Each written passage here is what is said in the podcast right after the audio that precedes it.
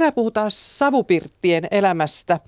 Kustaa Vilkuna, Suomen historian professori, Jyväskylän yliopiston historian ja etnologian laitos. Tervetuloa.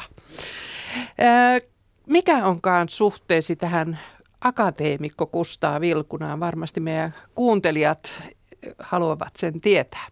Hänhän on minun iso isäni, että tota, tietysti voisi sanoa sen jo tässä, että kyllä sen, ei, en, en ole päässyt, että tie on pitkä, mutta lopulta aika lyhyt, että, että jos isoisäni oli kansatieteilijä, isäni etnologia, mä nyt on tässä kuitenkin jonkun verran päässyt livahtamaan ensi alkuun paljon pitemmällekin Suomen historiaa, mutta jotenkin sitä in, innostuksen ja tutkimuksen tuota, kiinnostuksen aiheet nyt sattuu vaan lähenemään lähenemään tätä kansatiedettä etnologiaa. Mikä siinä niin viehättää? Oikeastaan nyt voisi sanoa, että olisi mukava ja helppo sanoa, että nostalgia, mutta se ei suinkaan ole niin. Vaan, vaan se, että, että, tai nostalgia on ehkä siinä mielessä, että kyseessähän on tavallaan aika lailla menetetty maailma, mutta meillä on hirveän paljon semmoisia arvoja ja arvostuksia, jotka tavalla tai toisella kyllä kumpua tai jatkuu, tai on hyvin pitkäkestoisia olleet, joita ei enää edes ymmärretä, että ne kuuluu, kuuluu siihen tota, suomalaiseen menneisyyteen. Meidän kaikkien yhteiseen menneisyyteen. Mitä tällä hetkellä tutkit erityisesti? No tällä hetkellä minä tutkin suomalaisten alkoholin käyttöä. Oikeastaan niin kuin voisi puhua, että suomalaisten kännäämiskulttuurista, joka, joka nyt tietysti ei ole tätä päivää, vaikka tässä päivässä on samat piirteet, vaan että kyllä mä niin kuin käsittelen sitä aihetta keskiajalta tuolle 1800-luvun puoleen väliin tai vähän jälkipuoliskolla. Siis sitä kulttuuria alkoholin käytössä, joka edelsi ihmisten käy- tai alkoholin käytön kuivumista ja raittiusliikettä. Hyvä, ja me puhumme tänään oikeastaan 1800-luvun puolivälin jälkeisestä ajasta ja Lähdetään liikkeelle tällaisella arkistojen aarteella, joka on vuodelta 1955. Siinä Vilhelmina Hirsilä kertoo entisaikojen elämästä. Ohjelma on nimeltään Miten Ruovedellä elettiin ennen aikaan ja haastateltavan siis 91-vuotias Vilhelmina Hirsilä. Toimittaja on Lauri Kuusanmäki. Miten Ruovedellä elettiin ennen aikaan? Tästä aiheesta kertoo meille Vilhelmina Hirsilä, Kertojamme on iältään 91-vuotias, mm. mutta hänellä ovat kaikki aistit tallella ja henki on kovin vireä. Te lupasitte kertoa minulle elämänne muistoja. Tehän sanoitte, että te yhdeksän vuoden vanhana joudutte jo maailmalle kotoa, eikö niin? Niin. Ja Kerjulleko ensin? Kerjulle. Sitten Kerjulle, kun mä sen ensimmäisen suven siellä olin. Niin. Sen yhdeksänvuotiaana, niin. Ja sitten te joudutte paimeneksi. Ja sitten joulu ja sitä tehden olen elänyt sitten, itteni elättänyt. No sitten te kerroitte, että teidän äitinne sen jälkeen, kun te olitte joutunut maailmaan, asui lapsineen sauna-asukkaana. Niin, se oli siellä Hännisen saunassa. Se oli sitten niiden, kun ne oli kasvuspojat. Nyt kuolikin keväällä toinen niistä kasvuspojista. Mm. Mutta täällä Ruovedellä ei, ette te muista, että olisi perheitä asunut saunoissa. En minä muista niitä, että niitä olisi saunassa. Ja sauna kesteeksi näitä sanottiin? Niin, saunan kesteeksi niitä ei tässä sanottiin. No te sanoitte, että te ette itse käynyt savupirtissä, mutta te kuulitte kerrottavan savupirtissä. Niin, ne kertoi siellä Hännisellä ne vanhat ihmiset. Kun siellä oli hiljan laitettu pirtti juuri sen savupirtin tilalle, niin. Joka on vieläkin Hännisellä se pirtti. Niin vaikka ne siellä enää asuntoa pidä. No kertoko ne semmoisessa, että hevosia tuotiin savupirttiin? Kertoi ne, että ne tuotiin silpulle. Jaha. Mm. Ja sitten yöksi vietiin sinne luhlinalaseen. Jaha. Mm. Ja se luhdinalainen oli kylmä, niin että siellä niin, oli silppu jäätynyt. Se oli kylmä, siellä oli silppu jäätynyt. Niin. No kertokos ne teille niistä vanhoista savupirteistä, että ne olivat pimeitä? Kertoi ne niin, että ne oli pimeitä. Se vanha emäntä juuri, joka siellä oli se oli leski jo sillä oli kaksi poikaa ja tytär jäänyt joka toinen jäikin Hänniselle isännäksi ja niin niin noin se sitä kertoi siitä savupirtistä siitä. No vieläkös ne pani jouluksi semmoiseen savupirttiin pärevuoritukseen? Vielä ne oli tehneet niin ja sitten siitä joulujäljestä alkoivat niitä siitä seinästä sitten polttamaan. Niin sitten niitä päreitä taas. No valo... Pihtiin pistettiin siellä savupirtissä sitten se päree ja siinä poltettiin. Niin. Että sitten nähtiin siellä. Jouluksi valonjuhlaksi saatiin Niin, tuota niin. pirtti Ja valkoiseksi. pahnoja laattia. No mitenkäs teidän lapsuudessanne, kuinka usein sanotaan tuoppia, toppia ja lusikoita pestiin? No ei niitä pesty. Oikein Sannan kanssa sinne karjanränniin vietuun. Toisinaan on kahdestikin viikossa, mutta kertaviikossa. Joka lauantai pestiin Niin, astia. niin, niin. Jaha, Ne oli puiset lusikat, haukka oli pöylän kohdalla. Ne pistettiin sinne haukkaan. Eli semmoinen kori oli, jossa niitä jo pidettiin niitä haukkaa ennen Niin. viimeiseltä. no oliko russakoita siihen aikaan? Oli. No eikö ne siellä haukassa puhistaneet ne russakat, ne lusikat Ei ne niin, siellä ja oli vielä niitä semmoisia sirkkojakin, jotka lauloi niin kovasti siellä muurissa. Ja niitä ei saanut nähdäkseen, ne väisti niin itsensä, vaikka ne, vaikka ne huusi niin kovasti, niin vallan ilmain edellä, niin ne tirskutti niin kuin suvella tavalla kellolla laulaa siinä. Eikö ne kuulunut ulos astihuoneesta? Kuulu ne. Oliko siellä uloslämpiävässä tuvassakin sirkkoja? Oli. Oli ja tunkipas tulen ihan kamariin sinne sisähuoneisiin. No te kerrotte, että te olitte sitten palvelustyttönä, siinä, siinähän te olitte siinä Hännisen talossa. Siinä minä olin. 12 vuotta. Oh, niin, koko ajan mitä minä olin. Ja, tuota, ja kerroitte, että siihen aikaan palvelustyttö oli ulkotöissä mukana. Joo, se oli joka työssä, niin täytyy olla pellon ojaakin joko ei kaivamassa ja Eikä vain puhdistamassa, vaan uuttakin ojaa kaivamassa, niinkö? uutta ojaa. Kun miehet kynti rengit, niin isäntä ja sillä poikia. Eli nuorempi renki, kolmas oli semmoinen loppimainen renkipoika, niin se oli naisten kanssa ojaa kaivamassa. Vaikka olisi vielä ollut kankaan kutomistakin huoneissa, niin täytyy jo mennä ojaa kaivaa ja sitten sitä, sitä suitoukomaan aitaa tekemään. Ja no, naiset tekivät keväällä aitaa, niin. Kyllä tehtiin oikeatakin, ei tahtonut ensin oppia, mutta kyllä minä osasin sitten jo tehdä, että sen täytyy osata tehdä koreitakin. Jaha, no tämä Toukomaa-aita, se siis se, nyt... Sillä ei ollut niin väliä se koivusilla vittoilla, se ei, kun se syksyllä ratkottiin ja muutettiin taas toiselle vainiolle ne aineet. Kuulkaas nämä meidän kuulijamme eivät kai oikein ymmärrä, mitä Toukomaa on. Se Toukomaa siis, siihen kylvettiin siis suvitouko, eikö niin? Niin, suvitouko. Ja se erotettiin kesannosta, eikö niin? Niin. Siihen kylvettiin pellavasta, ristaa, ohraa ja kauraa. Se rista oli hernettä. Niin. Niin, se oli hernettä, niin. Ja se oli aina se vaihtelu, eri osa kesannosta oli Niin. eri vuosina tämmöisenä toukomaana. Toisen, toinen puoli vainio, kun se oli vain kahtena osana, niin viljelivät niitä Mm. vainioita. niin Sillä niin sitten aina ailattiin erikseen se suvitoukoviljelysmaa sitten. Niin. Että se sitten vaan oli semmoista yksivuotista aitaa, niin. No mutta tuota, et, sitä karjahoidostahan meidän pitäisi Niin. puhua. No ei ne sen ajan lehmät lypsännyt yhtä paljon kuin nämä nykyiset. Ei, eikä sopinut lypsää, ne oli niin paljon heikolla kuin juomisen turvi, niin sitten kun niitä poiki, niin täytyi niitä sitten lypsättää. No ne poikivat vasta kevättalvella. Kevättalvella. Ei, jos yksi oli, joka ennen joulua, niin siinä kaikki poiki. No mistä se joulupuuroon maito saatiin? Toisinaan oli kylästä tilattava. Niin, eikö sitä jäädytetty? Jäädytettiin Niin. se No tuota, olkikos se oli se talviajan rehu lehmälle? olki ja se sonta. Niin te mainitsitte, että hevossontaa annettiin lehmälle. Hevossonta. Aina aamulla, kun ensimmäiseksi aamulla käytiin olkia antamassa. No sitten täytyi molempain naispalvelijain mennä, kun se sonta vietiin suurella kopalla, kannettiin korennossa tallista, kun se siellä sekoitettiin siihen, mitä töskäähän ne löydettiin. Niin. Niin, No tuota, no söikös lehmä mielellään semmoista? söi ne. Ja sitten sillä ku- kusivedellä varja saavi täyteen ja se kaadettiin se yöastia aine siihen ja sillä kasteltiin sitten. Kun Niin. ne astioihin pitkät kotit, kun kaksi lehmää suuta päin oli, niin, niin että ne söi yhdestä kotista, niin siihen heitettiin sitä varja päälle ja ne söi mielellään. Ei sunkaan lypsäville lehmille tätä lantaa ja virtsaa annettu. Annettiin samaa juu. Lypsävillekin lehmille? Joo. No eikö se, eikö se tehnyt siihen maitoon sitten mitään sivumakua? No ei, sai tehnyt.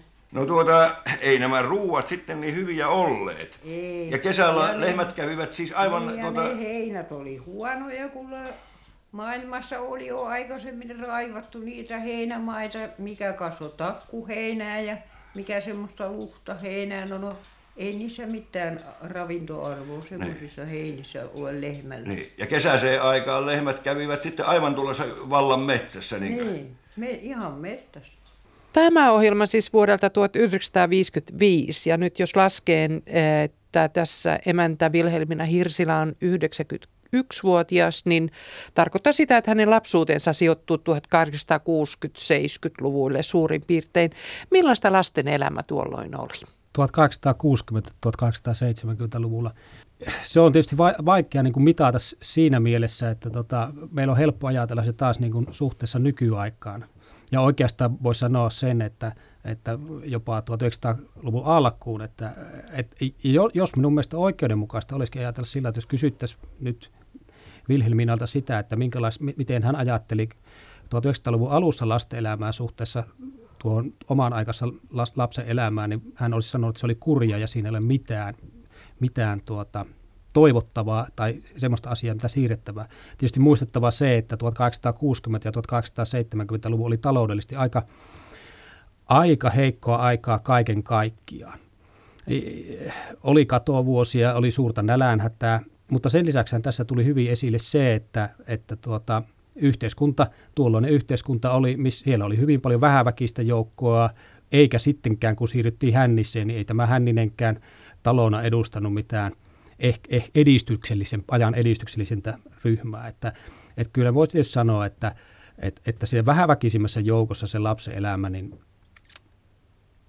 kyllä se ehkä kurjaa oli Raskasta työtä. raskasta työ, työ tietysti aloitettiin hyvissä ajoin ja, ja on paljon muuten sellaisia merkkejäkin, että, että, että nimenomaan näihin aikoihin lasten työtä lisättiin, että aikaisemmin oli niin, että lapset sai enemmänkin ootella sitä ö, varttumista työelämään. Mutta tässä tosiaan toinen asia se, että, että kyllä niin kuin lapset vietiin töihin tai opiskelemaan niitä aikuisten töitä heti, kun se oli mahdollista ja ruumiilliset ja henkiset voimat siihen sen salli. Ja tietysti siinä tapauksessa kuului vähän väkisempää, niin jollain piti elättää ja tässä tapauksessa oli ilmi selvää, että kun ei muuta keinoa ollut, niin oli elätettävä itsensä alle 10-vuotiaasta työ, työnteolla. Ja näkyyhän tässä sekin, että, sekin, että tästä oli aika selvä työnjako, että siellä missä oli hevonen, siellä oli miesten työ ja naisten työ ja nuorten poikien työ oli sitten se toinen työ, ojankaivu tai joku muu. Joo, eli tämä työjako oli hyvin selvä, naisten työt ja miesten työt. Kyllä, ja se hevonen on kyllä hyvin määrittelevä. Se on oikeastaan hämmästyttävä suuressa roolissa ollut, että, että hevonen oli miehen mitta ja eläin. Entä nämä saunakestit? Tässä puhutaan ihmisistä, jotka asuu saunassa. Mitä se tarkoittaa?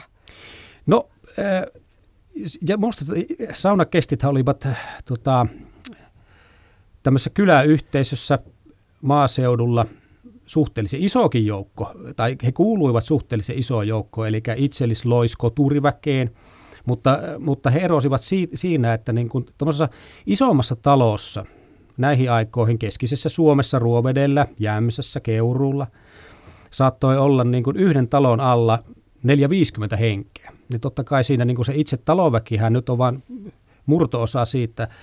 Ja sitten oli tätä koturiväkeä paljon enemmän, että joka viides tai joka kuudes kuului siihen ryhmään, jolla ei ollut vakituista asuntoa eikä oikeastaan vakituista työpaikkaakaan.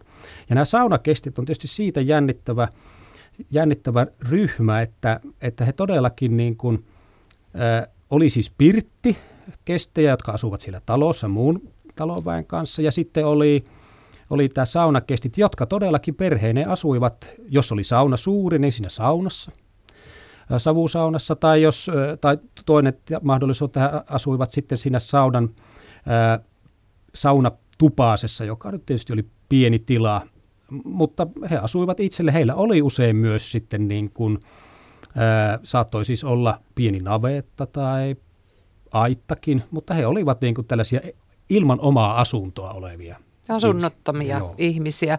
Ja sitten kun talon väki tuli kylpemään, niin he antoivat tilaa vai? No se on aika, aika ymmärrettävää ja lu, luontevaa, mutta, mutta sitten sit voi sanoa sen, että se oli aika myös niin kuin, tässä on niin kuin, musta semmoinenkin puoli, että he olivat niin kuin tärkeä työvoima. Siis että oli edullinen työvoima, mutta he pitivät myös tätä saunaa niin kuin päällä käytännössä koko ajan lämmittivät ja keskisessä Suomessa kyllä saunottiin niin kuin käytännössä melkein päivittäin, e, e, että tota, tai ainakin miltei päivittäin. Ja, ja se oli aika luonteva ja, ja e, kyllä sieltä nyt jouti val- olemaankin jonkun aikaa pois. Eli hygieniasta pidettiin huolta. No tietysti tässä toiselta puolta tulee, että se hygienia on vähän eri, eri asia meille, meille kuin heille, että, että he sauno, saunoivat, ja tota, mutta se hygienia oli ehkä vähän toissijainen asia. Että Mikä käsitys oli perheestä tuolloin 150 vuotta sitten? No tietysti per, perhe nyt oli oikeastaan, voisi sanoa sen, että perhehän oli muotoutunut perheeksi – mutta se, että, että edelleen oli niin kuin vanha tämmöinen talousyksikkö, että jos nyt voi kuvitella, että on olemassa se suuri ö, tila, jossa on 50 henkiä, niin he muodostavat jossain, niin, jossain niin kuin semmoisen yhtenäisemmän joukon, ja, se yksi, ja ne näkyy juhlissa. Tyypillinen koko sen joukon yhdistävä juhla oli pyhäinpäivän juhla, johon kaikki kerääntyi. Mutta sitten, niin kun, sitten aina erilaisia rajoja tehdään, että se, jotka asuu siellä talossa, muodostaa ehkä lähempänä perhettä olevan. Ja sitten tietysti aina vaan pienempään, pienempään yksikköön muistuttaen sitä oikeaa perhettä. Mutta tässä tapauksessa tuli vielä nämä kasvatitkin, että, että sehän on aika luontevaa, että jos ei esimerkiksi ole varaa, varaa niin kuin elättää, niin annetaan kasvatiksi ja otetaan kasvatiksi. Että se oli ihan luonteva ja vanha tapa. Eli siellä oli sekä palkollista, että kasvattia, että näitä niin sanottuja loisia ja näin. Kokoontuivatko he kaikki sitten yhdessä aina syömään? No ei, ei, eihän välttämättä kyllä mahtuneet ja sitä paitsi kyllä se, niin se, se toinen semmoinen, että tekisi mieli äh, murtaa myyttinen kuva siitä, että miehet istuivat pöydässä. Mutta sitä en pysty tekemään, vaan kyllä se niin oli, että, että koska miehet tekivät, miehet tekivät talossa tärkeimmän työn, niin he myös saivat istua siellä tota, pöydän ääressä syömässä yhtä aikaa. Ja sitten ei, ei naiset ja lapset syöneet samalla tavalla pöydästä. Kyllä se, niin se semmoinen hämmästyttävä todellinen kuva on se jako, että, että tuo tupa jakautui kahteen osaan, että siellä oli se miesten puoli, se pöytä, missä tär- syötiin ja puitiin tärkeät asiat ja levättiinkin. Ja sitten oli se naisten puoli enemmän siinä, no on, on se mikä hyvänsä ulos tai sisään uuni, niin sen lähistöllä, omassa karsinassa. No siirrytään nyt Ruovedeltä Köyliöön ja päästetään ääneen Niilo Ihamäki ja Mari Heikkilä, jonka lapsuus sijoittui parikymmentä vuotta myöhemmäksi kuin äskeisellä äsken kuululla Vilhelmina Hirsilällä. Tämä ohjelma on vuodelta 1967. 80 ikävuoteen päässeen köyliöläisen Heikkilän Marin elämä on kulkenut samaa rataa kuin monen muunkin pienessä pirtissä entisaikaan syntymään sattuneen. Lapsuuden leikeistä ei ollut paljon tietoa, kun työnteko vieraan palveluksessa piti aloittaa jo varsin varhain. Siinä meni lapsuus ja nuoruuskin. Mutta Heikkilän Marilla on säilynyt iloinen mieli ja pahoistakin päivistä hän kääntää parhaan puolen päälle päin. Lapsuuden kotiin kuului vain äiti, joka itselleen ja lapsilleen hankki elatuksen tilapäisillä töillä. Mun äitini, äitini käy Kankaanpään Pryhtin semmoista mamselivainaat hoit, sillä lailla hoitamassa. Sillä lailla, että ei se, ei se maannutkaan, mutta se, ei se mitään maannut, mutta se, se taluutteli sitä. Ja, tai taluuttaa tarvinnut, kyllä se käveli mutta sen kanssa ulos ja, ja siivoili se huoneet ja pesi sen pyykkiin ja kaikki. Se oli semmoinen, sit, niin, niin. semmoinen sitten ja toi, niin sillä se sitten vaan oltiin. Ja Keitä muita sen aikaisia ihmisiä tuosta lapsuuskylästä teille on jäänyt mieleen? Kyllä niitä siellä asuu. Semmoinen lampuriserafiakin, semmoinen, kun lampais kävi aina.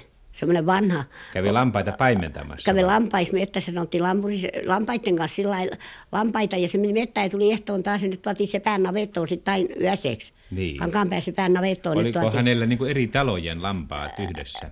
kaikki, kaikki pikkupaikkaa ja tallojen lampaat ja kaikki se kävi mettässä niiden kanssa. Se tuli Niin. ehtoon taas, ehtoon taas kotiin ja sen oli pirtti, mä muistan, mä Marksilla, se Marks oli semmoinen vanha piika, vaan Marksilla miestä lainkaan ollut koskaan ollut, kun en mä lainkaan Niin. sitä muistanut. Kuinka paljon lampaita hänen siihen katraaseensa kuului? Oliko niitä useita ei, kymmeniä? ei niistä kuulunut, kun kaikki kotiin. Niitä oli niin tavattomasti. Niin.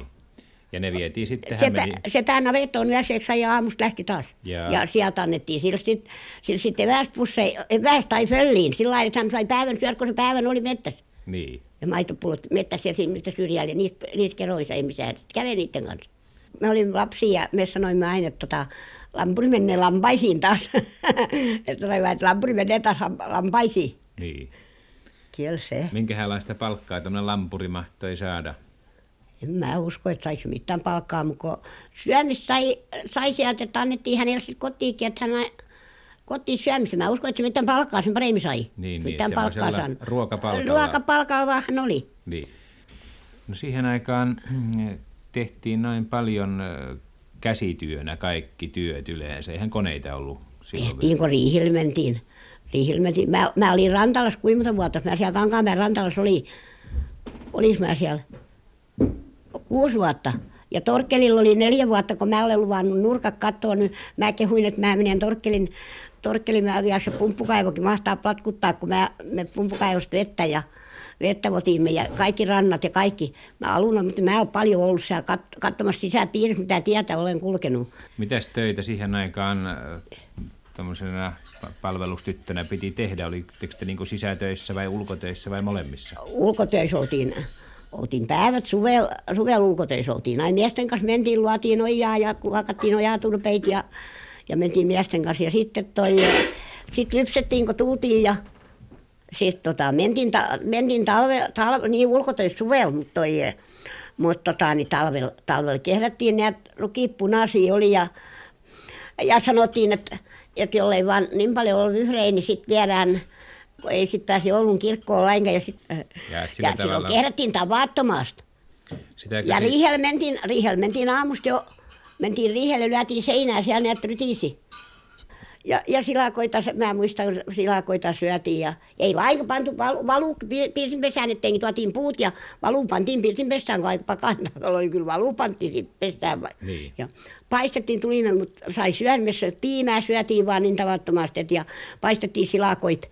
Silakoit, kun tuli aika nälkä, kun saatiin murkinakarja tehtiin talvellakin, niin pantiin pirtinpesään valuun ja, ja sitten paistettiin siis silakoita, syötiin piimää ja leipää, niin että kyllä sitä tarpeeksi syödä sai. Suola, Semmoista- suola silakkaa. suolasilakkaa Niin, niin. Ja, ja piimää. Ja, ja leilistä ryypättiin, kun mentiin toisella Paljärviikin, niin siellä oli silakoita rassiissa ja, ja ei voita paljon, ei, ei voita paljon ollut, paljon ollut. Joskus juuri oli hiukka, mutta ja oli joskus pieni lihankappale, ei, ei ollut. Niin. No mikä se oli semmoista oikein herkkuruokaa siihen aikaan? En mä suhtele, kun se oli kaikki hyvää. ja kaikki maistui. Niin, niin. Kyllä, kyllä, joulun, kyllä joulun keitettiin sitten, joulun keitettiin hyvät puurot ja, Niin, niin. ja rusinasopat ja Juotiinko kahvia siihen aikaan? juotiin, mutta Torkkeli juotiin, Torkkeli juotiin, kyllä Rantalassa oli hyvä kahve, mutta toi, eh, juotiin semmoista juurikahvea. Semmoista juurikahvea, kun, kun et semmoista, mä sanoin, toi, jos tää, semmoista, me palotimme niitä aina, pestiin ne ensin sit, ja sitten kraapittiin ja sitten pantiin uuniin kuivaa semmoista juurikahvea. Niin, mistä juuresta se tehtiin? Tosta mä sanoin, se, on, se oli tuommoista, kun meilläkin tuommoista juurta on. Mä sanoin, Onko se sitä voikukkaa vai ei kun tuommoista, sikurijuurta? niin sikurijuurta, Aha, niin siihen- semmoista. Eikö yhtään pantu kahvia siihen? Ei, ei torkkelilla pantu. Isännällä keitettiin siellä, isännällä emäntä keitti, sit kun se siellä, niin sillä vietiin semmoisella pienellä kahvepannulla lain, sillä keitettiin hyvää kahvea. Toisella tommo- Paljärviikin me olimme, niin en mä tiedä, kun en mä ollut koskaan, mä en mä, mä lukaan, kun en mä ollut koskaan väsynyt oikein, mä sanoin, mä, ne pani maat puolipäivätuntista ja minä, minä krassasin vaan, mä sanoin, että älkää nukkuko, älkää nukkuko, ja sitten sä oot merkillinen, kun yökaudet muljaa ja kun ei lainkaan unika ollut. Eikö teitä väsyttänyt? Ei, en mä väsynyt lainkaan. Jaa. Mitä ne, mitä ne jär, lähtee, niitä, niitä jär, lähteen poikia rupesi käymään siellä niin tavattomasti. Mitä ne oikein oli? Niitä lähteen poikia rupesi. Niin. No kyllä kai ne pojatkin ihastuivat semmoiseen tyttöön, joka niin kova oli työtä tekemään ja Eikä Niin, väsynyt. kävi siellä flikoilla niin tavattomasti. Niin, niin, mutta kyllä kai ne teitäkin kävi katsomassa. Ky- niin kuin me, ne, niitä rupesi käymään siellä niin tavattomasti, niitä katsomassa, että Mitäs sitä, noin kun tytöt ja pojat tapasivat, mitäs sitä tehtiin sitten? Miten se aika siinä käyt, kulutettiin? Juteltiinko hauskoja? juteltiin hauska ja puheltiin kaikki hauskoja. Niin. Kyllä siinä Oliko mitään semmoisia tansseja nuorilla siihen aikaan? oli tansseja oli ja suvella käytiin kerot, keroilla, oltiin val, valla. Piirileikkiä Niin vai? piirileikkiä ja numeroa ja tanssittiin ja Niin. silloin, silloin hauskempaa oliko nyt. Niin, niin. Ja tuolla oli silloin Kankaanpäässäkin, niin oli siellä, siellä se laavaluu, siellä, siellä mettäsyrjällä, siellä se Artun fanninkin siellä, se oli siellä mettäsyrjällä.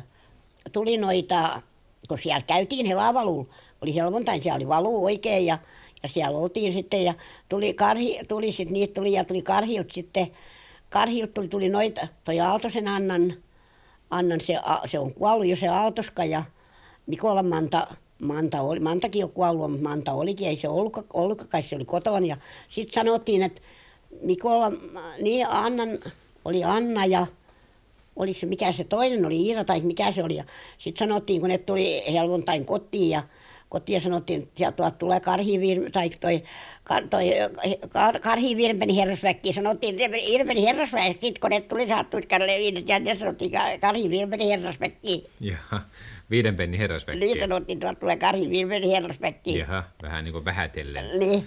No niin, tässä oli iloista puhetta Köyliöstä. Ja ohjelma oli nimeltään Viiden pennin herrasväkeä entisajan elämänmenoa Köyliössä.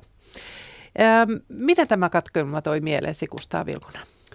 No, no kyllä tietysti tä, tä, tästä nousee kyllä todellakin esille sellaiset piirteet, että et, et kun vanhana muistelee, niin se nuoruus näyttää jossain määrin, se, tai nuoruuden parhaat puolethan muistuu oikein hyvin mieleen. Mutta tässä tapauksessa nyt muist- muistuu, että kyllä äh, virkeä oli ja voi sanoa, että luultavasti hän on ollut oikeastikin työtelijäs ja, e- eikä väsynyt tässäkään missään vaiheessa. Tuota, puhutaan tässä kohtaa ennen kaikkea ravinnosta ja ajanvietosta. Tässä mainittiin jo, että syötiin silakkaa, leipää ja piimää ja mitä muuta syötiin noin yleisesti ottaen. Ja vaihteliko tämä ruokavalio maan eri osissa kuinka paljon? Totta kai siis, ja jo tässä vaiheessa nyt on sel- selvää, että niin kuin pitäisi, pitäisi ajatella niinkin, että kaupungeissa oli jo erilainen meno ja meininki, ja niin oli myös äh, taajamissa ja paremmalla väellä maaseudulla.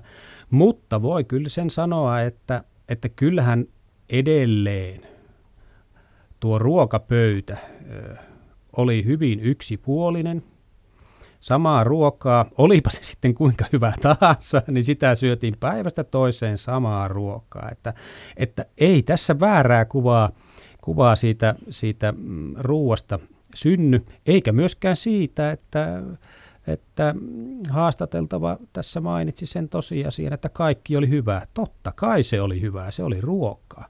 Mutta se, että se oli se ruis, se oli edelleen se kaik, kaikkein paras ruoka. Ja sitten, sitten tulee se kala, lähinnä tietysti suolakalaa sitten, tuorekala ja suolakala, niin se oli sitten se lisää siihen ruokkaan. Ruistaan tietysti syötiin monessa muodossa, vellinä, puurona, leipänä. Mitä muuta viljeltiin kuin ruista? Ilmeisesti ainakin herneitä. Joo, herneitä ja kyllä kaalia ja kaalillakin oli tietty päivä ja äh, herneellä oli niin kuin keittona tietty päivä, mitä sitä syödään. Että, ja tietysti ohraa viljeltiin ja nisua viljeltiin, siis ve- vehnää, mutta se oli vähän semmoinen vielä niin kuin enemmän, että se oli semmoinen toissijainen ja ei, se oli niin kuin tosiaan pulla-aine, että se ei ollut niin leipätuote ja ja tietenkin nämäkin asiat vaihtelee siis Suomen mukaan, että missä viljeltiin enemmän mitäkin, mutta ruis oli kuitenkin se kaikkein arvostettu ja tärkein. No viljan lisäksi varmaankin erilaiset juurekset olivat jo Suomessa hyvin tyypillistä ravintoa. Kyllä, ja tietenkin on muistettava se, että kun se peruna sitten kerralla tulee, niin se toden totta tulee. Että se on niin se yksi keskeisin ravinnon lähde. Sitten vanhastaan tietenkin siellä perunaa edeltävät juurekset, nau, nauris ja lanttu. Ja nauris on ollut semmoinen voiman väline, että, että, että voi sanoa, että perunalla tavalla oli tehtävää tämä nauri ja sitten pa, vielä paremman lantun syrjäyttämisessä. Ja niistä tehtiin laatikkoa ja muhennosta ja paistettiin ja keitettiin ja Pidettiin kuopassa ja haettiin sieltä paleltuneet naurikset, ja joka on sitten se naurispää, ja kai minäkin lapsena syödä, se maistui hyvää. Ja sitten käytiin metsällä hakemassa vähän täydennystä ruokapöytään. Kyllä, mutta, mutta kyllä se nyt sitten niin kuin enemmän oli niin, että se, se vesi oli se, mistä niin kuin ruokapöytä, eli siis kala oli tärkeämmässä roolissa kuin ylipäänsä liha, riista tai mikään muu. Metsästä on myös saatavissa esimerkiksi sieniä. Miten köyliö ruovesialueilla läntisemmässä Suomessa, niin milloin on opittu hyödyntämään sieniä? Hyvin myöhään. Kyllä se niin kuin itäisessä Suomessa oikeastaan tuolla Karjalan kannaksella, niin sitten niin kuin niihin aikoihin, missä niin kuin ikään kuin tä, tässä haastattelussa liikutaan 1800-luvun, 1900-luvun taitteessa, niin se sieni tulee niin kuin mukaan. Mutta, mutta kyllä se niin kuin, ei se ollut oikein ruokaa ollenkaan. Että, että jos se nyt jossain tapauksessa, kun, kun ei oikeastaan ollut hätää ravintoakaan, että se, se näkyy myöhemmin siinä, että kun se sieni tulee ruokapöytään, niin se tulee herrojen herkku ja edelleen voisi sanoa, että pitkään se oli se sienestäminenkin sellaista herrojen, ei niitä viiden penni herrojen, vaan vähän niin kuin enemmän herrojen hommaa se sienessä käyminen. Marjoja kylläkin, ja niistä lähinnä puolukkaa. Miten näitä ruoka-aineita sitten säilyttiin? Esimerkiksi just marjoja kuivattamalla vai? No sekin oli tietysti kuivaaminen oli hyvää, mutta esimerkiksi puolukathan säilyttiin niin kuin, että ne oli siellä talon kylmässä tilassa, jäätä, jäässähän ne käytännössä oli, että ikään kuin pakastamalla, se oli aika hyvä tapa ja puolukka on hyvä, hyvä tietysti säilymään. Että esimerkiksi nyt voisi sanoa, että näistä muista niin kuin mustikka, niin eihän se, sen, että se varmaankin edellyttäisi enemmänkin sitä kuivaamista, mutta mustikkaa taas syötiin silloin, kun se oli ja oikeastaan niin kuin suoraan melkein, melkein tuota metsämaasta. Valmistettiinko mitään juustoja? Totta kai juustoja valmistettiin. Ja suomalaiset ovat niin kuin ammoista ajoista niin kuin kehuttu juustojen valmistajina. Mut, mutta se, se on tietenkin tämä leipäjuusto, juustoleipä ja sitten siitä ne eri, eri muodot, eli kuivaneempia versioita, niin ne ovat olleet ne suomalaisten juustot. Ja ne on sitten säilynyt vähän pidempään, jos ei maitotuotteita muuten saatu pitkin Kyllä. talvea. Ja kyllähän se liittyy siihenkin, että tähän rotinoihin, että siinä vaiheessa kun äiti oli synnyttänyt ja niin rotinoissa se oli sitten näihin aikoihin, että tuotiin nyt sitä juustoa, jotta ei ne hampaat tipu suusta, kun sitten alkaa imettämisvaihe. Entä pidettiinkö kanoja yleisesti? Oliko kananmunia? Kyllä joo, kananmunia oli ja kanathan nyt liikkui niin kuin vapaina, kana, vapaina kanoina. Kananmunia syötiin ja niitä vietiin ja kananmunastahan tuli sitten jossain vaiheessa, kun se oikein, niin kuin, se oli niitä ensimmäisiä tämmöisiä emäntien bisneksiä. Että jo noin 20-luvulla ne voisi sanoa, että oli semmoisia pieniä munabisnes pitää ja se kuului niin kuin emännelle ja ne oli emännän rahoja, ei suinkaan isäntä sanonut puuttuakaan. Niin. Milloin Suomeen on sitten tuotu suolaa ensimmäisen kerran? No kyllähän su- suolaahan nyt tietysti on tuotu, tuotu tuota keskiajalla ja suolahan oli tärkein sitten niin kuin säilömisaine, nimenomaan tietysti kalaa ja lihaa, äh, mutta se oli myös oikeastaan niin kuin se ainut maustekin, että et, niin kuin oikein sanoa, että semmoinen niin kuin ajatteli niin, että, että se väistämättä kuuluu se suolan maku ruokaan. Ja sen piti olla suolaista. Ja kyllähän se niin kuin säilömisessä jotenkin – se on kuvaavaa, että ku, kuinka oikeasti säilytty, suolasäilytty kalaakin se oli, ja voi oli niin suolasta, että sitä piti liottaa, että sitä sen ajankaan ihmiset pystyivät siis syömään. Tuossa mainittiinkin jo, että piimää juotiin kovasti niin kauan kuin sitä oli saatavissa, mutta miten sitten nämä miestä vahvemmat? No sahti ja kalja kuului niin kuin paitsi siihen kuivimpaan kauteen, 1800-luvun lopussa ja 1900-luvun alussa, niin se oli kyllä kausi, jos aika vähän sen nautittiin väkevämpiä juomia ja tietysti kieltola aikaan toisella tavalla. Mutta tässä on tietysti semmoinen puoli, että sitten kun sitä juottiin, niin sitten sitä juotiin aika reippaasti. Että, että toisaalta voisi sanoa, että tämmöiset alkoholikuolemathan oli mittavimmillaan silloin, kun taas alkoholin kulutus alkoi vähetä. Että suhteessa aika jännittävä tilanne. Mutta sen voitaisiin sanoa, että ennen tätä noin vuonna 1850 vaiheella, niin kyllä niin kuin keskimääräinen kulutus oli jopa isompi kuin tänä päivänä. Kaikkiko sitä juoivat? No tietysti olisi kiva sanoa niin ja murtaa käsitys, että se oli kaikkien juoma, mutta kyllä nyt on taas sanottava, että kyllä se oli, jos hevonen oli miehen eläin, niin kyllä se viina oli miehen juoma. Että se, että mies kesti viinaa, niin se oli oikea mies. Hyvä. Siirrytään sitten vähän tähän ajanviettoon. Mari Heikkilä kertoi tuossa nuorten kisailusta. Kaikkea en ymmärtänyt. Mitä nämä tarkoittaa, kun ollaan helavaluilla? Helavalu arvelisin kyllä tässä, että se tarkoittaa tietysti justiin niitä kevä, keväällä ja tota, muuta, että on valkea kokkoa ja se on niin kuin se ilta-aika, jolloin ei olla töissä ja pidetään sitä yhteistä. Se on niin kuin tietysti tanssitaan, kisataan. Kisaaminen ei tietystikään tarko- tarkoittaa niin kuin juuri semmoista tanssimista ja leikkimistä ja no tietysti voisi sanoa toisella tavalla myös pariutumista. Miten ylipäätänsä noin muuten vietettiin aikaa? Vapaa-aikaa ei ollut kauheasti, mutta sitten kun sitä oli, niin miten sitä vietettiin? No kyllä sinne niin kuin tarinan kertominen on ihan merkittävässä roolissa ollut, esimerkiksi tämmöisessä ajan vietteenä. Ja tietysti voi sanoa, että sehän nyt riippuu siitä ikäryhmästä, että mitä kukin teki. Ja no näihin aikoihin tietysti tuli jo paljon muutakin, että oli sanomalehteen alkaa olla äh, iltamatarjonta ja vapaatahan se on kirkossa käyminenkin ollut. Että se on niin yhdessä olemista.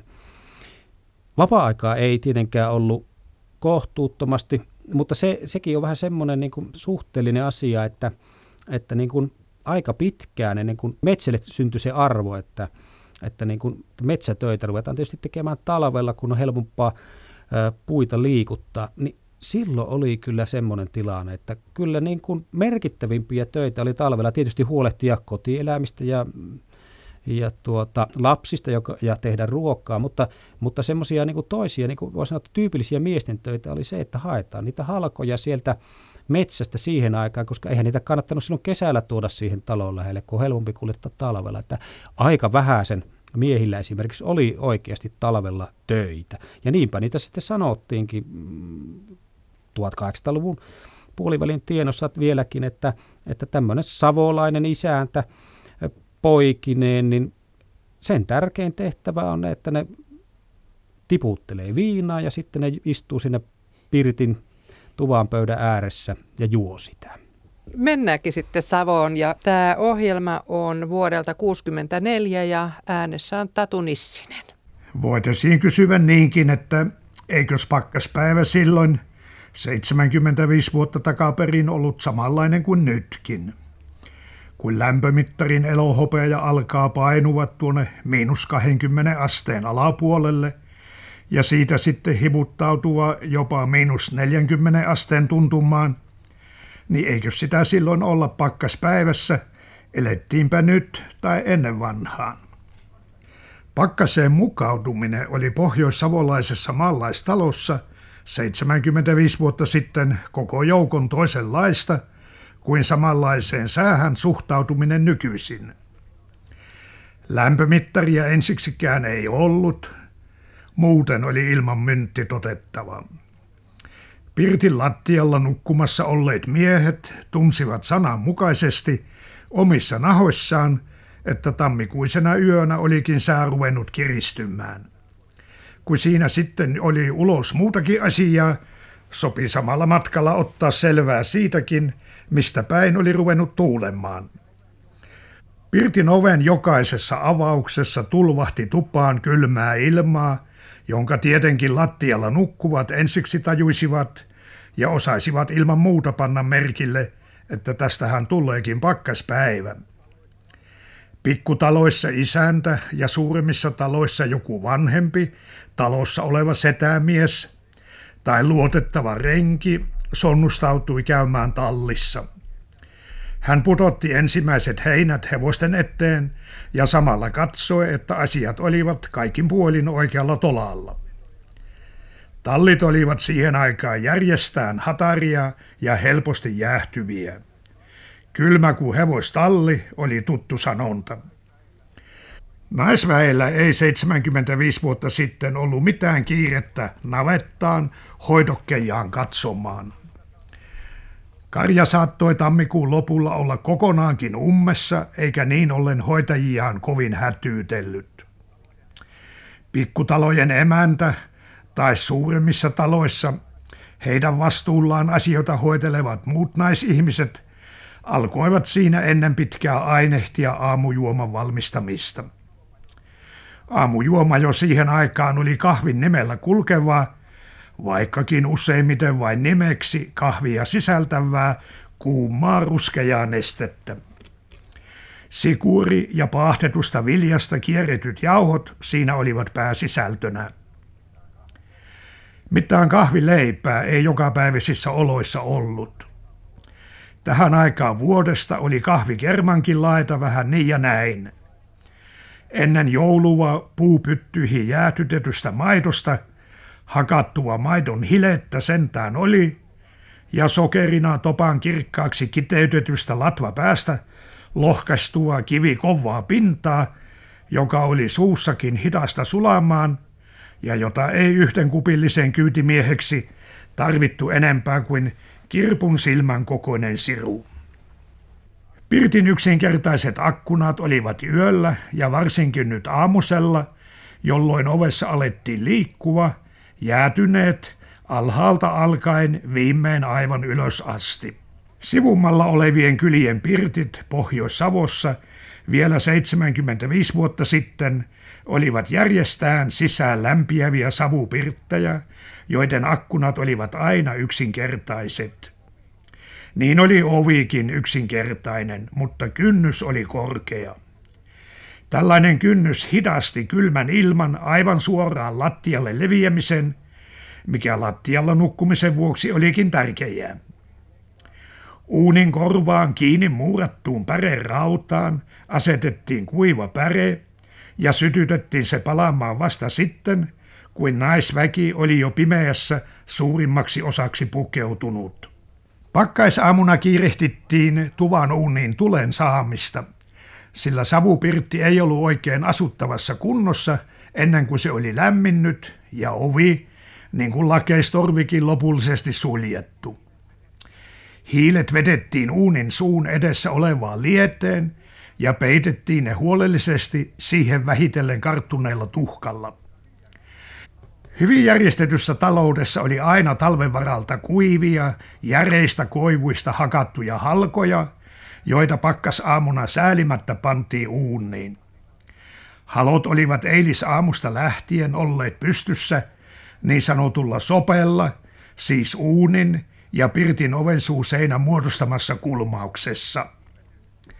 Niinpä nytkin heti kun viimeinen lisäys oli pantu palamaan, kannettiin uudet halot odottamaan huomista aamua. Tuvan lämpiämisaika oli sisään lämpiävässä pirtissä jollakin tavoin levotonta aikaa. Varsinkin pienten lasten pyöritteleminen, jotka eivät voineet mennä ulos, oli tukallaan. Ei heitä uunin päällekään voitu nostaa, sillä siellä oli savuva, eikä taas kovin alhaallakaan pitää, sillä siellä kävivät kylmät tuulet. Penkeille ja tuvan karsina osassa olevien naisväen vuoteiden päälle niitä parhaan mukaan yritettiin sijoittaa. Vähän vauraammat lapset istuskelivat uunin pankolla ja köyhissä paikoissa, missä ei liian jalkineita ollut, pitivät he jalat liedessä, missä jo eiliset hiilet olivat palanneet, mutta missä sentään tuhka oli lämmintä, usein vielä kuumaakin. Sitä tehden, kun savu alkoi pirtistä hälvetä ja ovejakin enää pidettiin vain raollaan, alkoi lapsillekin telmimisen ja avaralla lattialla juoksentelemisen vapauttava aika. Miesten töihin lähtö tuollaisena pakkasaamuna oli vilkasta liikehtimistä tuvan ja tallin välillä. Reet ja kaikki ulkona yönsä olleet ajopelit olivat jäiset ja huuteiset. Ja kun viimein pihasta lähdettiin, kitisivät rekien jalakset ja vitsasaverikot narisivat, kaikki tuntui tavallista hauraammalta – Puukuormakin oli latottava huolellisemmin kuin leutona päivänä, ettei se sitten jossakin käänteessä jäisestä reestä tyystin kummoon huiskahtaisi. Tammikuisen illan hämärtyessä oli tupa jo kauan aikaa ollut valmiiksi lämmitetty. Oveja ei oltu enää tuntikausiin raollaankaan pidetty, puhumattakaan siitä, että se olisi ollut Sepposen selällään, niin kuin lämpiämisaikaan oli välttämätöntä. Lakeistorvi oli suljettu ja uunin suuhun pantu siihen kuuluva tuke, niin että taitavasti tehty ja kovaakin kuumuutta kestävistä kivistä huolellisesti muurattu pirtin uuni oli todellinen lämpöpatteri, koskettelipa sitä miltä sivulta tahansa. Sellaiseen uuniin oli emänän mukava pistää jotakin paistumaan, miesten töistä tulon varalta, vaikka kaikkihan toki samaa ruokaa söivät sitten kun syönnin aika tuli. Perunoista, sian lihasta ja suolakalasta tehty kalalaatikko, lanttulouta, ohraryynipuuro, vieläpä naurispaistikkaatkin saattoivat tähän aikaan vuodesta olla ulkotöistä pihaan palaavia miehiä odottamassa. Joulun aikuista könttilihaakin saattoi vielä olla jäljellä. Jospa näin pakkaspäivänä sitäkin panisi kuumenemaan, arvelivat emännät. Antaisihan se vaihtelua muuten verraten yksinkertaiseen talviruokkaan. Söipä häntä leudolla säällä mitä tahansa, mutta näin pakkaspäivänä oli tärkeää, että voimakkaalla ruualla ajettiin viimeisetkin vilun väreet töistä tulleiden miesten kehosta tiehensä. Näin isännätkin arvelivat. Naisten puolella hyrisivät rukit, isäntä Kalle pisteli verkkova, niin kuin hän aina puhdetöinään teki. Emäntä neuloi sukkaa ja miehet ottivat, kukapahamminkin, keskentekoisen esineensä käsille. Lämmin ja leppoisa pirtti sulki asukkaansa pakkaselta suojaan. Tarinat rönsyilivät asiasta toiseen, ja huutolais Aaro piti huolen siitä, että päre pihdissä tuli aikanaan vaihdetuksi toiseen. Tässä on eloisaa puhetta 1890-luvun Savosta. Vieläkö tuolloin pidettiin kotieläimiä tuvassa pakkasten aikana, Kustaa Vilkona? No todennäköisesti siis siellä täällä, mutta, mutta kyllä se niin kuin, kyllä se harvenee, siis se on ihan myös semmoinen asia, että ei, ei niin kuin e, elukoita nyt kuin sillä, siis sanotaanko oikeastaan tulipalo pakkasella on melkein ollut välttämätöntäkin, mutta kyllä se nyt niin kuin harvenee. Ja sitä paitsi se on totta, niin kuin tässä sanotaan, että kyllähän niin kuin juuri se talli, se oli harva, navetta oli harva, mutta oli ne nyt sentään kuitenkin jonkunlaisia. Kuvailisitko vähän enemmän tuota savupirttiä? Siinä on ilmeisesti aika pienet ikkunat, pimeätä, tarvitaan pärevalo. Tässä on mahtava idyllinen kuva siitä. Tietysti sanoa, että tyypillinen siinä on se, että se itse uuni, uuni liesi, on siellä tota, oven, ja oven seinäisellä sivustalla, niin että se suu on ollut sinne oven suuntaan. Ja se tuvan tietysti koosta riippuen, niin se on syönyt siitä tuvasta aika isoon osaan. Sitten se on, sen kupeella on ollut kaappi, siis siinä ne karsina-asiat, pöytä naisten töitä varten. Sitten toisella puolella seinällä, seinällä vastapäätä uunia oli tietysti sitten se pitkä pöytä, reunustolla kulkee penkit, jotka vielä saattavat tässä vaiheessa hyvinkin olla niitä seinässä pysyvästi olevia. Edelleen sitten tuosta tuommoista savupiiritistä voisi sanoa, että se tyypillisesti toimijakseenkin se oli sellainen helposti, että, se, että rossipohja oli suhteellisen vähäinen. Että se oli niin kuin, ja saati sitten, että kun olisi ollut kivi jalalla, että kyllä se vielä oli sekin ihan tavallista, että sinne kulmakivien päälle kasaattiin se, ne ensimmäiset hirriskierrokset, että sitten multapenkillä pidet, eristettiin ne, ne tota, alaosat seinistä. Ikkunat oli yksinkertaisia, niin kuin sanottiin, pienehköjä, mutta ne, se on kyllä taas toinen puoli, että nekin sitten ajan mittaa kasvaa se ikkuna koko että, että tuota, mutta pääasiassa nekin oli aika pieniä. Niin se lattia oli semmoinen tota, halkaistusta hirsistä niin kuin tehty ruoteiden päällä oleva, siis maapohjalattia oikeasti, vaikka siinä ne lankut olikin. Ja sitten siellä saattoi olla kaivettuna tilana siis tämmöinen pieni kellari, ja itse asiassa kyllä olikin, koska siellä oli myös näitä tarpeita. Siellä oli sitten tietysti myös niitä jyrsijöitä, ja siellä oli niitä kanoja ja kaikkea muuta sitten tarpeen vaatiessa. Miten siellä sitten, kun oli aika paljon väkeä tuvassa, niin miten siellä nukuttiin? Joo, tosiaan siellä nukuttiin sillä tavoin, että, että niin lattia oli tärkeä. Tietenkin sängythän on tulleet. 1700-luvulta lähtien tulivat sängyt talonpoikaistaloihinkin jopa Pohjois-Savoon ajan mittaan, mutta kyllä se niin kuin sinne lattialla sitä nukuttiin vieri vieressä. Se oli tietysti myös semmoinen, että ihmiset lämmittivät toinen toisiaankin. Oliko siellä turkiksia tai minkälaisia vuodevaatteita? Kyllä, tietenkin, tietenkin sellaisia oli, oli että, että, että niin kuin vuodenvaatteita. Vällythän on tyypillinen tuota, esine, jota vieläkin käytetään. Millaisissa kyläyhteisöissä elettiin? Kuinka lähekkäisissä talot olivat yleensä toisiaan? Tämä varmasti vaihdelu aika paljon, jos ajatellaan Hämettä tai Savoa tai, tai Pohjanmaata. No kyllä, to, näinhän justiin on, että kyllä se, se semmoinen ryhmäkylä-tyyppinen kylätaajama oli länsisuomalainen, Pohjanmaalla Jonokylä, mutta tietysti tässä on iso jakohan muutti myös sitä, hajotti siis sen tuolla läntisessä peltoviljelyalueellakin.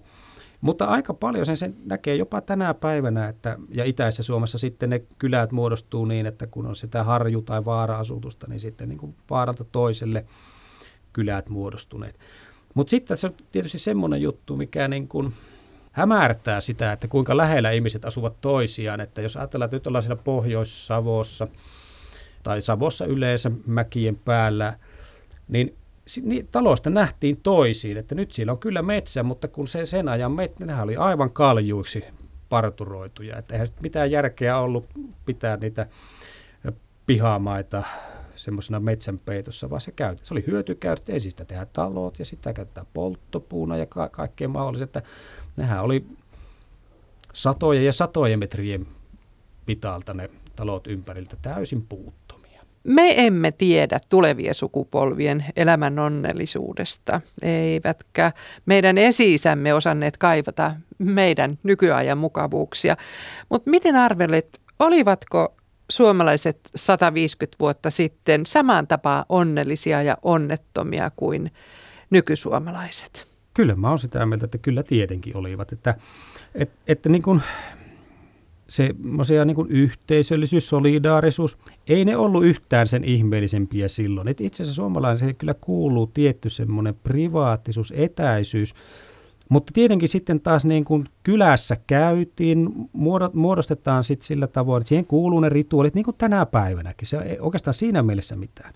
Mutta se, mikä tietysti tämmöiseen onnellisuuteen ja onnettomuuteen ehkä tästä päivästä poiketen, niin tuossa, tuossa, tuohon aikaan se kuitenkin se ihmisen elämä oli enemmän sen vuoden kierron varassa että semmoista niin kuin valtavaa tulo, niin kuin odotusarvoja se, että jos meillä on nyt huonompi aika, niin odotettavissa viiden vuoden säteellä jotain. Ei, ei, ei sitä ei tuolla tavalla voitu ajatellakaan, paitsi tietysti ajatellaan aina, aina mieluummin positiivisesti.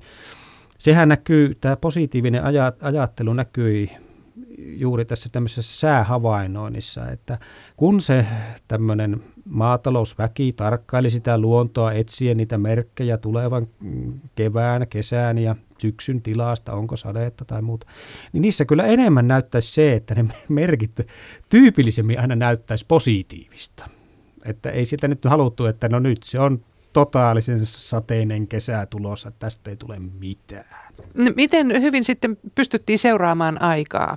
No kyllä tietysti nyt 1890-luvulla, niin kun, että kyllä sitten oli jo niin, niin uudessa ajassa, että kyllä siellä jopa se kello raksuttaa jo ihan niissä taloissa ja lehtiä tuli sinne tänne ja tieto kulki isänät oli niitä, joka kulki talosta taloa ja kuuli asioita ja luki lehtiä. Tai, ja, ja myöhemmin, kun tulee jopa se radio, niin he olivat niitä, jotka kävivät sitten sillä radio, talossa, jossakin talossa se radio oli, niin isäntä meni kuuntelemaan sinne. Ja sitten hän kertoo, jos häntä huvitti, mitä maailmalla tapahtuu.